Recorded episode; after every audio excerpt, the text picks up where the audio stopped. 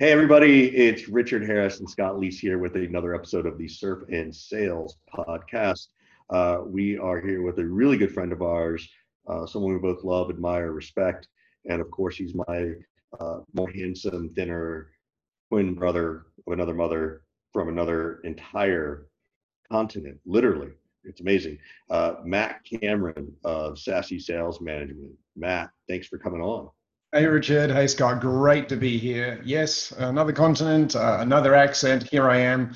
Um, and to be honest, uh, whenever I get asked to, to speak at things, somebody inevitably will say, Oh, yeah, yeah, we're really glad to have you here. You've got a great accent. They never say, you know, you provide really good, interesting insights. It's just the accent. So I'm pretty sure that's why I'm here. So thanks for the invite, guys. That's fantastic.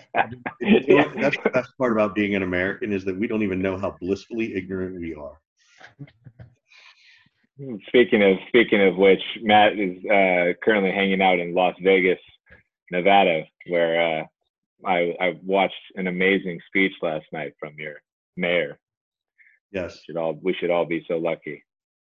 yeah, I'll, I'll, I'll, let everybody else uh, look that one up and uh, no comment because I have to live here. Yeah. so we were talking a little bit offline about how um, you know you were working at at Salesforce, and I think they were around um, kind of a hundred million ARR when you got there.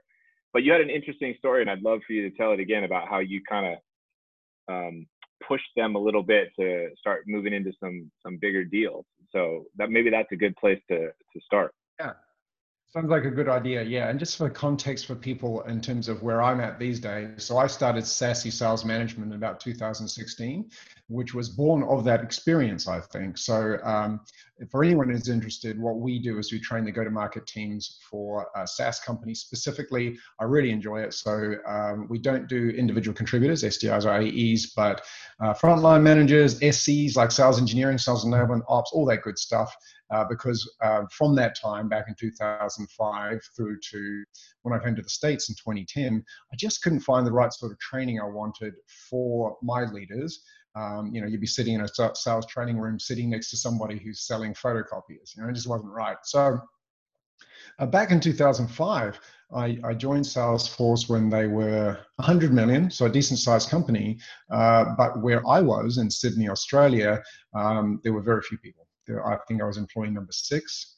And they were still very much an SMB focused company uh, globally. In North America, they just started really doing quite well in enterprise. So they had large companies like Merrill Lynch joining.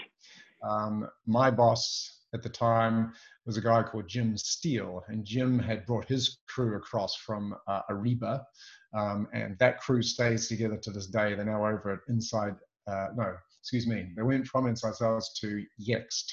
And, you know, he was standing on the um, stock exchange podium there, ringing the bell for the second time because he was there at Salesforce as well. Um, and they were doing well, but they needed someone in the region to help them increase their average deal size and really get into those, you know, financial institutions and whatnot. So that's why I joined. Uh, it was super exciting, and uh, I remember, you know, within the first couple of months, I did a deal with 80, 80 users, which to most people listening would sound pretty pretty small. But for us, that was a big deal, you know, and, and I didn't mm. know any better. So instead of asking for, you know, monthly terms or, you know, quarterly payments, I was like, no, it's going to be uh, annual contract and we'll take two years cash up front. Thanks. And everyone lost their mind. I didn't know any better. I'll just ask for it and there you go. So that's awesome. So that was the early, early journey. Uh, and uh, look, I, I was with Salesforce five years and it was one of the most fun times of my life. It was really amazing. That's great. So what were you doing prior to that? Have you always been a sales a salesperson and and did you you know grow up like selling baseball cards or lemonade or whatever you know kids were, were selling? Did you have business ideas all the time?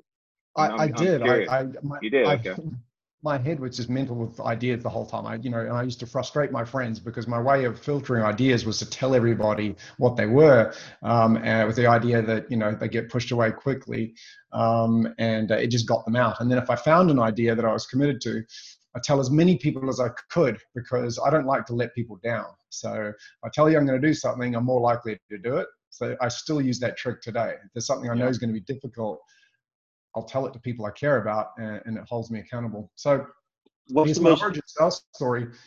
is a little amusing.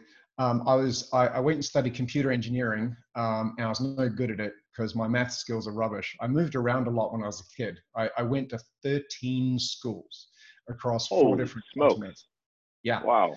So you miss you miss bits, right? There are gaps in your learning, and when you go from you know the states to Malaysia to Australia to New Zealand, the, the education system's different. So my um, English comprehension and communication skills, you know, got developed because they had to, but my maths were terrible. So computer engineering might not have been the smartest thing to do, uh, and particularly then it was hardware engineering. So we're talking hardcore. Mm. So I did two years of it, and part time I was at IBM as I studied to pay my way through. And my boss said to me one day, Matt, you know, you're not a very good engineer, or I think he said technician, not a very good technician, and you talk a lot. You should go do marketing.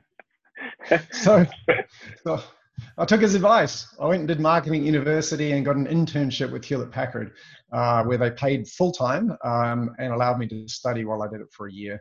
Um, and halfway through that year, I kept looking over at those sales guys who were going out for their fancy lunches and meeting lots of people and seemed like they're having a lot of fun. I was like, I want to do that.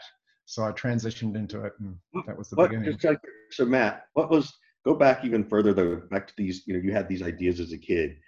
Like what was one of your crazy ideas, if you remember off the top of your head? What was one of the ones you really just got passionate about, or even one that you were like, this is cool, but nobody else got it? Yeah, I'll- well, a couple actually. So I'll give you a missed opportunity and the one I took that was a blow up and too early. Uh, so my missed opportunity was um, I can't remember once for my kids, but once it stuck with me when I was 21, I was at Hewlett Packard and I thought, you know, there's a lot of good stuff I create here at work that's non-proprietary. You know, it's not stuff that's secret, but I just like to have it. So you know, back then the only way to store documents and whatnot would be to stick it on a thumb drive, a USB or something like that, and you know, take it home. And I thought, wouldn't it be great if you could just go online somewhere and stick them in some sort of repository, right? Oh And- and man. keep- right? And but then you know what I thought, and here's my problem because my my psychographic profile. If you look at the 16 different profiles you can have, and I know Scott, you're probably aware of most of this stuff. I'm a paranoid, which is very helpful in enterprise sales because I always assume I'm losing, right? That, until I win, I assume I'm losing. Yeah. Helpful. Uh, lucky I'm opt- optimist, so I can push through it. But anyway, so what I did was I thought of all the ways that I could get beaten, and at that time, the telcos, the AT and T's of this world, they owned the bandwidth. So I thought, well, it's going to take a lot of bandwidth. At that time, you get charged a lot for bandwidth. I thought, if there's any measure of success, they'll just kick my ass. So I didn't do it. So that's 1994. You talked yourself out of the cloud. I talked myself out of Box and Dropbox in 1994. And Oh, so that, that's one story. and another another story I think you'll find amusing is uh, a few years later, um, I, I thought of this idea because it didn't exist in New Zealand, um, and essentially it's you know Postmates, Grubhub, Uber Eats, but we didn't really have widespread internet use at home. So what I did was I printed a fridge, uh, a menu of 15 restaurants with a fridge magnet on the back of it. So I would go out there and I distributed all the you know thousands of these things, and they cost about I don't know two or three bucks to print. Um, and then you know you'd ring us up and we'd deliver your food. And it was revolutionary. It's amazing. Um, however, what I found was that you know three or four months into it, one of the kids loses, loses the menu and you stop ordering from me. So I do to, I need to refresh, which is really expensive. So Mm. after 18 months of being a non-internet based Uber Eats or Postmates, uh, I lost eighty thousand dollars at 25 years of age. Oh man. That must have stung. That must have stung. Oh, Yeah, it did. But you know what? It didn't kill. It was really good for me because I was very humbled by it. Because until that Yeah. time, you know, I, professionally, I was doing great. For a 25 year old, I was kicking ass. And um, and yeah, uh, most it was- 25 year olds do not have 80 grand to lose. So that's one way. Yeah, I got really lucky. I got really lucky. I went from Hewlett Packard, and I can tell you the actual stats. I'll never forget. I was 21 years old and I was on 21 grand a year. They offered me to stay at a you know marginal in, uh, increase, but I got a job with a distributor of hardware for back then a company called Digital Equipment Corporation, no longer exists. Um, and uh, they offered me 60 grand a year, and I was like, holy crap, triple it. I'm yeah, I'm gone. And so Yeah, I I didn't yeah. actually finish my degree. I went off and did that. And then two, two years later, I got offered a job for 90 grand a year. Like, this is amazing. So at this time, I'm like, you know, 24, 25.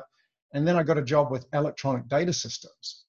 Um, and it was my boss from the company I was with previously. It was called Wang, which again went into Chapter 11 in the States, no longer is. He, he and I both went there at the same time. And um, I think it was the best negotiation I've ever done. It was done in a uh, airport lounge with the executive from the States. And um, they put me on a base of 150 with an OT of 300 at 25 in 1998. Wow. Wow. Right. And so look, I won't claim I'm good at anything, but I I reckon I can do a pretty good salary negotiation. Yeah.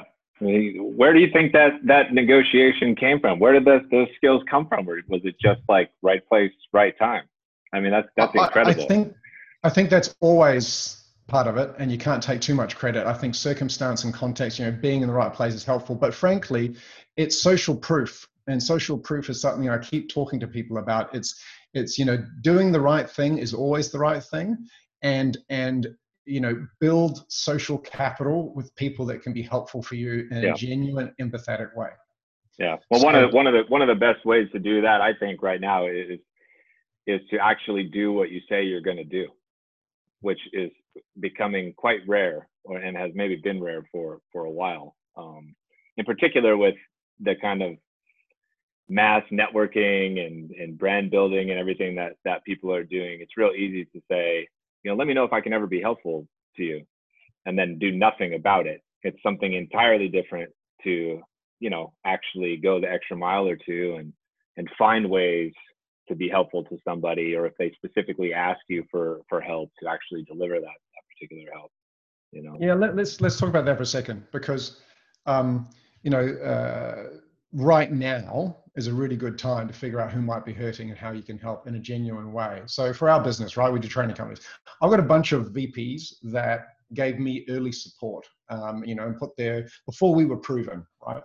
Um, you know, these days it's, it's much easier, but early on, it's who the heck is this company? Who are these people? So I'll never forget that. And so, you know, in the last two months, I've reached out to them uh, with a, with a really saying, listen, I expect that you know morale could be up and down depending on the context of your company. I've been through this. I was you know at 2000. Uh, I was selling um, uh, for EDS, right? The dot bomb. We were selling to companies relied on tech, so it was very painful. 2008, I was at Salesforce. It was very painful. So if you like, you know, can I can I join a sales team meeting and just just just as a help out, and I'll tell I'll give you specifically the pep talk that I think your people would need and some specific tactics and mindset that they could use to get through this. Um, and I had a really wonderful response. And I don't, I mean, I would think of the probably four that I've done recently, I don't think any of them would have managers that will be sent to my training in the next six months. Maybe never, because, you know, I've trained all their teams already. But it's the right thing to do. And people don't forget that you know um, who knows in three years time when they're in a different role they'll forget that act of genuine kindness and empathy right so i think i think we all need to have that mindset don't don't, be short termist about what you do for people I think I'm, I'm doing the same thing. Like I'm definitely offering up lunch and errands and hey, if there's something I can do, whether even not only to old clients, but even new, right? Like, hey, you know, just people I know from LinkedIn or like, hey, if you need this help, let me know. Um, I know Scott's been doing a lot of that stuff. I've had a lot of one-on-one advice. People are freaking out, like, what do I do? I just got laid off. So I, I totally get it. I, I, I love that you're doing that. What um but I have a question. Before now, because I know you and I don't know the answer to this, but I would suspect you did stuff like this even before now. It was in your DNA. So even before COVID, how are you finding ways to add value, to give back, to create that social proof for your current clients? yeah i think go back to to my my individual contributor selling days um, i just had this mindset where i used to think about um, social capital in terms of debits and credits and in a non-cynical way I, I was like you know the reality is um, we achieve things through our networks and our friends right? And so i used to think i never want to be uh, on the negative side of a ledger with anybody. So uh, when i'm selling I would always think, what's going on for that human right now, what you know what, what are they what are they thinking about day to day? And is there anything that i can do that would be genuinely useful to them? And this actually comes from the fact that my most of the first part of my career is all enterprise. So my sales cycles i mean i mean real enterprise. Like at salesforce uh, excuse me eds my sales cycles were two years or 18 months minimum. The deals were no less than 20 million dollars. And you know the people would interact with would be a minimum of 15 20 people on their side minimum. Um, and wow. so if you're trying to build a relation, and on my side, I had a bid team that was part time on our project, but our, you know, we'd have a bid team of 12, 14, 15 people, you know, all these different technology specialists, and we had a full time bid manager. So if I'm going to run a relationship for 18 months to try and win a deal, sometimes there's nothing to talk about. So what I'm doing is I'm trying to become as expert I can in, for example, the energy, upstream energy or oil industry, or um, one of my customers, a forestry company, you know, and I learned thing about like the theory of constraints and supply chains and logistics. And if I saw an article that I thought was applicable to their business, I would send it to them. And this sounds simple, but um, I think people are lazy in general about this. They'll get something from product marketing and they'll just spray it to all their people. But I would literally yeah. hand a note and say, hey, I read this here's how I think it applies to your business and what I would do, uh, think about doing if I were you. And that worked really well for me. So I did it right from day one. And did that did that did that trigger you know some interesting discussions that maybe had nothing to do with you know your product or the particular particular sale? Just discussions about the industry and and trends and and what have you. And you know, um, I think it's a I think it's a brilliant strategy, and I agree with you that it's not being done even remotely at scale because uh, either people don't think about it or they're too lazy to do the work. But I, I can imagine that that you know goes a really long long way, you know, in building a relationship and establishing trust and and just keeping the deal you know active and kind of um, yeah. moving forward, even if it's moving slow. I think you can only do it at a programmatic level for SMB because you can't invest the time, right? You just don't if the transactions are too small. But at a certain size, yeah, absolutely. And and you know, uh, people, I think of this two by two matrix, right? Which you which some will have seen because it's been around forever, where you think about um, on the y-axis you've got your uh, level of trust with an individual, and on the x-axis you've got your level of expertise. And, and of course, if you're selling enterprise, you want them to really trust you and believe you know what you're talking about. Now, at that point, you become, everyone talks about being a trusted advisor. I actually don't believe in high velocity transactional sales that that's at all relevant, right? And transit, you don't have, you're never going to build yeah. that level of relation. You don't need to. No, you don't. You just need to. to yeah. No, but but you need to be trustworthy to the extent that I can trust what you say to me, and I need to believe that you know you kind of know what you're doing but i don't expect you to be an expert in my business. So in that context that you know uh, hewlett packard eds uh, even at salesforce because it was enterprise you, you had to figure out how to be in the top right hand of that quadrant right? Which means that you had to invest in education about your customer's business and something that was drilled into me as a young fellow was understand your customer's customer because that's all your customer thinks about, right? So if you know your customer's customer, then you can have sensible conversations with them. So it's really, really. Go ahead, Scott.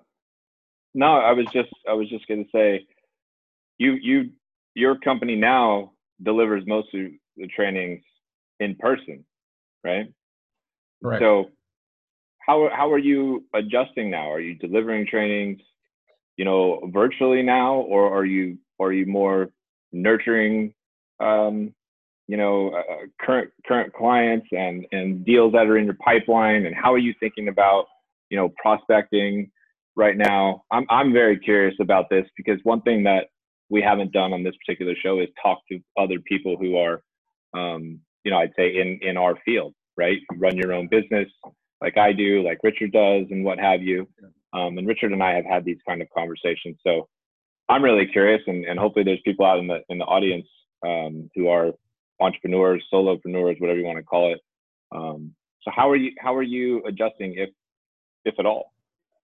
Yeah, well, we're completely adjusting. So um, uh, the my assumption was that no one would know what the heck's going on for the first one or two months, um, and so what I was doing early on was speaking to all of our alumni to find out um, and VCs and private equity firms to find out what could I share with people about expectation setting um, from uh, uh, you know reductions in force, cost reduction, blah blah blah, and just be helpful um, and not give opinion but give fact. Like like I've spoken to the VCs, and you know April 15 was the deadline for many of them by which there had to be a replan. So if you're thinking about your investments and your sales cycles and whatever else, I expect things to really slow down to that point, etc., etc. So the first part was about being helpful, um, and in parallel to that, I was like, my expectation is that this is going to impact us for quite some time. So how do I get people to the point where they realize that a live virtual interaction can be as engaging as in person? And I also I knew that that if I just released it immediately, people it would bounce straight off people. A because they're not thinking about it, and B they've got other things to worry about, and B because no one would believe that. But now here we are for many um, locations. Yeah. We're almost two months into lockdown, and people are warming up to it now a little bit. Well, I, now this is the way we work, right? That's this what is, I mean. They, they yeah. get it. So, so now I'm getting proactive. The new norm. Mm-hmm. Yeah. So, so, so yes, we, you know, like in May, for example, I've got my first public frontline manager course, which we're running over two weeks. It's different format, you know. So, I mean, I know that people can only do two, sometimes three hours um, live virtual before it's just too much. So I've had to reformat it and work like crazy to get that to work. Uh, but then the other thing that's really interesting, and perhaps for you two to think about as well, is uh, I can't name them because it's uh, I'm under NDA, but I had an inbound from a really impressive SaaS company brand um, that, that needs to train their manager in three regions around the world um, in uh, you know, India, uh, China, uh, ASEAN.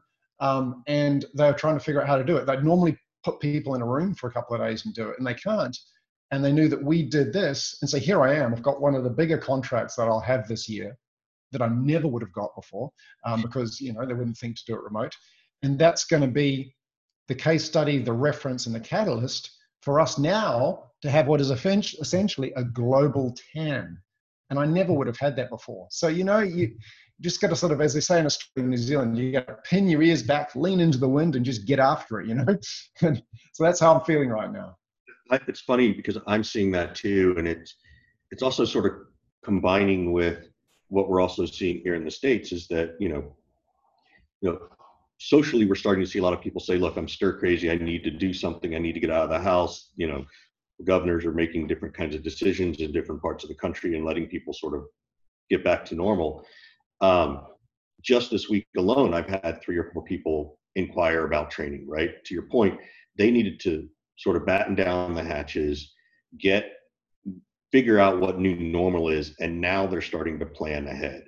Now they're starting to figure it out and it's it's it's interesting because particularly because the three of us work in a world of disruption right? So many of our customers are disruptors in general that they're being disrupted our industry's being disrupted and to some extent our current clients have been very scared and hesitant because they only know the status quo and now there's a new status quo. Like it's it's just for me, it's sort of interesting to see this parallel happening um, across the board in in all these different places. So uh, I think for you guys, it's a really interesting opportunity.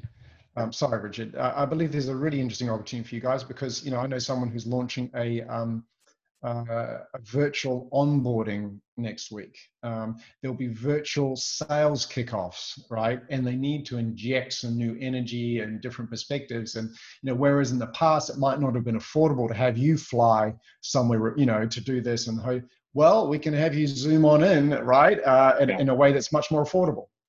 Not, not, not even, I did this not even year. Just, not even just that, but there's also like the the the cost, you know, in terms of time and energy for Richard to fly to, you know, Serbia, Serbia. Or, or, or, whatever, right? I got it right this time. I always say something else. This fly to Serbia, right? Is a trade-off. You know, you could, whereas you could only do, you know, one virtual sales kickoff, let's say, um, over the course of those. Uh, uh excuse me, not virtual, but only one sales kickoff over the course of that trip. Now you could do God knows how many, right? over the same the same amount of time all scattered across the, the world. It's a huge, huge, so, huge difference. Hey, Matt, just out of curiosity, you know, because you're moving into a virtual world, right? how because I think people are going to understand this. How do you what are you changing about the way you deliver so that it becomes more impactful virtually? Right? Because I think every sales so, would like to hear that tip. I think every manager wants to hear that. How are you doing it? Yeah. So um, you mean with respect to the delivery of what we do? Well, not just that, but just just sort of in the Matt Cameron way. Look, if I'm going to go on camera and try and motivate people or train yeah. somebody, or even have a sales call with a customer, right? Yeah. And now it's on Zoom. Yeah. Versus what you were doing.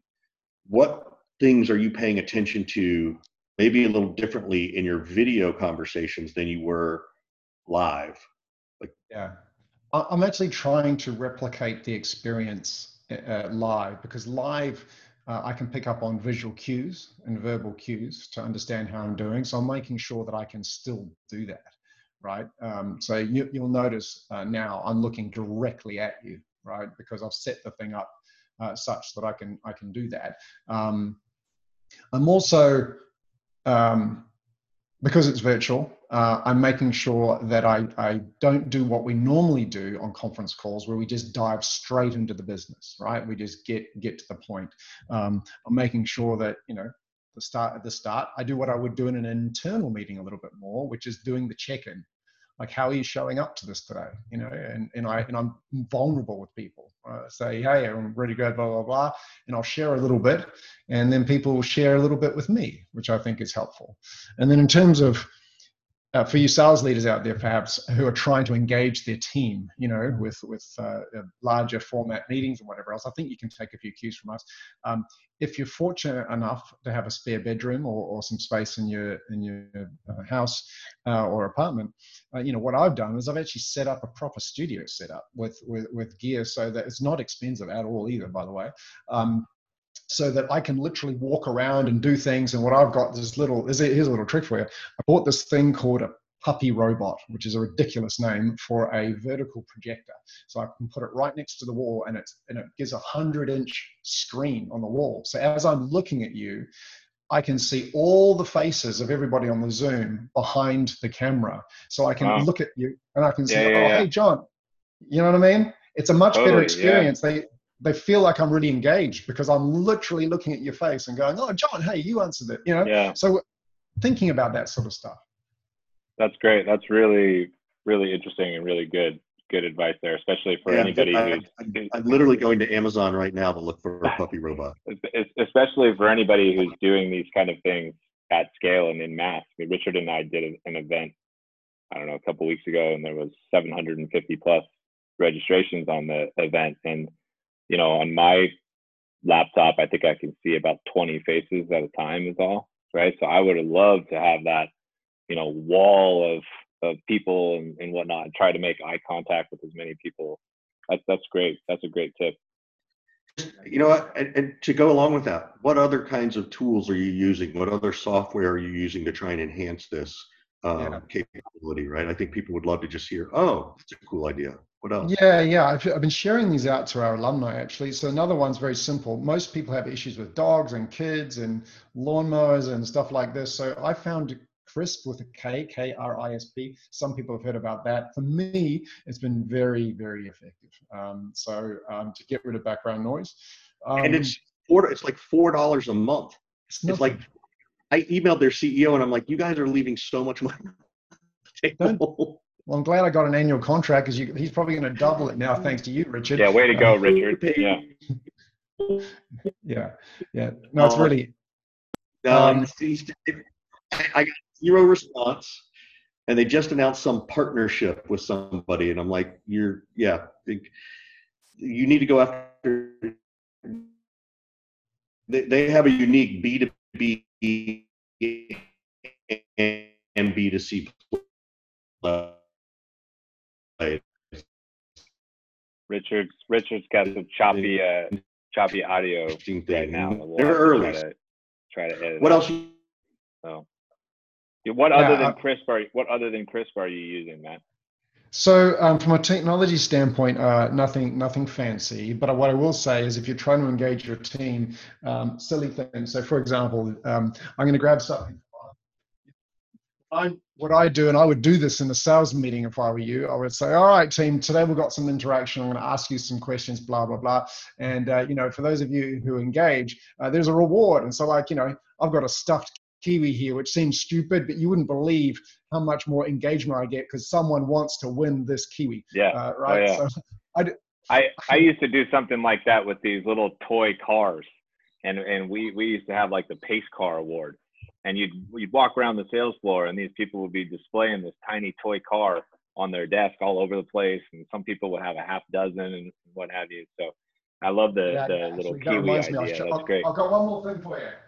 Um, so you know how now how when you're in an office uh, you're always getting tapped on the shoulder? So something i teach sdr managers and ae managers is look if you just make view yourself like a buffer if you don't immediately answer a question, oftentimes they'll figure it out for themselves, right? Uh, and it helps enable them so they don't become reliant on you. So what I what I do uh, is I send these out. Who's have you have you guys been to a, a Brazilian churrasco steakhouse before? If you eat meat, of course, absolutely, right. yeah. Red, red and green. If you leave it on green, yeah. they just keep bringing, and that's yeah, the they keep bringing it, right? Yep. Reps just keep bringing it. So what I got created was the sassy hockey puck. There's the green, you're allowed to talk to me, but if I flip this sucker over, do not interrupt. It's it's it's silly, but it's fun and people love it, right? So little things like that, I think, are helpful. Um, as it just worked. Sales- it just worked on. It just worked on me. I wanted to say something, and, and the red thing was staring at me, and I'm like, "Oh, you better not say anything right now. You got to wait till he puts the puck down." That's brilliant. I love it yeah so so i would say like for sales leaders on the call I, I i can't emphasize the value of whimsy in your meetings right? Like i was known always as a sales leader who's pretty buttoned down you know and i know i'm seen pretty casual these days but i'd always wear a suit because i was an enterprise guy. I took you know what we did very seriously. I held everyone to high standards. However you know i'm human and i want people to enjoy the experience. And therefore in the weekly team meetings i would always have a silly theme right? I'd start it in, in australia. This is a little bit uh, perhaps on the edge but you know if, if there was a shark attack which to be frank with you isn't that uncommon in australia? Um, I'd, I'd, have a big picture of a, of a silly shark and i'd be this week's meeting sponsored by chompy the shark you know or something like that. You know just break it up. Don't be all data yeah. all serious yeah. the whole time. That's great. That's great well, I'm, I'm uh, yeah. Well, you and me, you and me both. I used to be great at that stuff when I was running the team in the office and everything. Now, now I feel like I'm working so much. I'm just like yeah. too much of a too much of a robot sometimes, you know. So I'm gonna have to implement that feedback directly. So you just helped me out today, Matt, straight away. Um, you know what helps me? Uh, my, my, my wife uh, is, is in the circus. So uh, she got a whole bunch of friends that are in Cirque du Soleil and whatever else. And, uh, and so if you, you hang out with them enough, these are adults who are, you know, many of them approaching 40 or just beyond 40 who are still playing like children. And it just mm. reminds you, don't stop playing and don't start yeah. taking yourself too serious. That's great. Well, hey, we're uh, we're almost out of time here. I gotta I gotta run. I know Richard Richard does too. Um, what can we do? What what is there any questions that you have for us, or any way that we can add value to you and be helpful? We always try to end the show by uh, turning it around and, and asking folks what we can do to be helpful, answer any questions that that you have. You know. Yeah, I mean, for me, one of the big themes that I have at the moment is trying to um, support people think through the player coach role. And I'm sure you see this all the time. Um, it's a sort of a necessary evil for companies that are uh, growing because you don't have the unit economics to do it. And then for large organizations, some people use it as sort of a development uh, practice. You become the player coach and then you become the leader. Um, the one thing I, I would ask uh, is that as you go around the, the traps and you find these people in this role, is you help leadership realize that there are certain things a player coach is good at. And remember, coach is the emphasis, right? And therefore, I'm helping you close deals. I'm helping you get better at closing deals. I'm progressing your pipeline, but I'm not HR. So I don't do firing. I don't do performance improvement plans, right? I'm I shouldn't be having to manage up too much, all that sort of carry on. Love your perspective on that as we close out, um, because I just I just see in these times when layers of management are getting ripped out and people are you know unexpectedly finding they have to lead a team. There's so much pressure, stress, and and responsibility being put on their shoulders. Yeah, I I completely agree. I, I actually loathe the player coach model and and have never put it in put it into place when I uh, when I've built and, and led teams because I think it's a it's a panacea or a band-aid to, to sort of say to somebody, okay, we'll we'll kind of put you in a leadership position, but oh by the way, you still have a huge quota and you still have the bag to carry to carry, and that's actually what we really care about the most. And so we'll barely invest in the coaching at all, but, but we'll hope that this kind of keeps you on the hook, you know, a little bit longer. So that, yeah, my, my perspective is, is, just, gosh, I, I really would love to see leadership, you know, not put people in that in that position um, where somebody's trying to split their split their role. Yeah. All all the player coach role is is management, upper management saying we don't want to spend money. That's all it is. And I it's an easy thing to conceptualize, but it's not you can't execute well on it. And if you do, you found a, a very, very special unicorn, not not something that can scale. Right. And so for me, I, I when I hear it, I ask people, my first question is great. How much time are they spending on playing versus coaching? And nobody knows how to answer the question. And then I say, then you can't tell me it's working. You can't tell me other than the fact you just don't want to spend an extra little bit of money to hire a manager full time. Like that's the mm-hmm. only reason it exists. Mm-hmm. Um, and and to Scott's point, you know, if you think you've got you're ready to bring in a player coach, you're really ready to bring in a coach. You're just not committed to the to the idea of another mayor management person. And that's the conversation I have with people because I, I keep out on it all the time. I think in general I agree. However, I, you know the reality is if you're a very very small company, you can't unit economics don't work if you've got two sales reps and one manager. Like you're literally the CAC is terrible. So I I, I think there is a time and place where it has to be a necessary evil, but you need to take away all the non-critical functions like the reporting and the the the stuff that enablement or ops or someone else in the company can do to take that away um, as you get through this period. And I also, to any player coach listening, I always say, look, ask your leadership what must be true before I become a pure manager. Let's set a line in the sand. Because when that happens, then I dump my individual quota. And if there's no end in sight, then I wouldn't take the role. And I, I actually would, just had a very similar conversation yesterday with one of my clients. And I, I was saying, you need to be explicitly clear about what the milestones are, right? It can't just be like, well, I need, this was the CEO telling me, um, you know, well, I need to have faith and, and, see traction and see results in order to do this. And I'm like, well, what does that mean? Well, you know, I, I need to see growth. I'm like, well, how much growth? How many deals? How many new clients? What does your head of sales have to do very, very specifically in order to show you that, you know, you should dump gasoline on the organization and, and grow, grow, grow, grow, grow, grow right? So I, I love that um, that advice that you just gave about, you know, um, tell them specifically about what they they need to do. That's awesome. So, so we gotta well, we gotta stop here, but um, I'd love to have you come back on and and let's just have an entire conversation around the player coach role. Like I think that would be a really good, even if it's 15 or 20 minutes, I think that'd be great. I just have to jump to another Zoom and I got to use this line to do it. So, it's great talking to you. I've had fun. Thanks for having me on. All right. Thanks, Matt. Thanks, Appreciate it, man.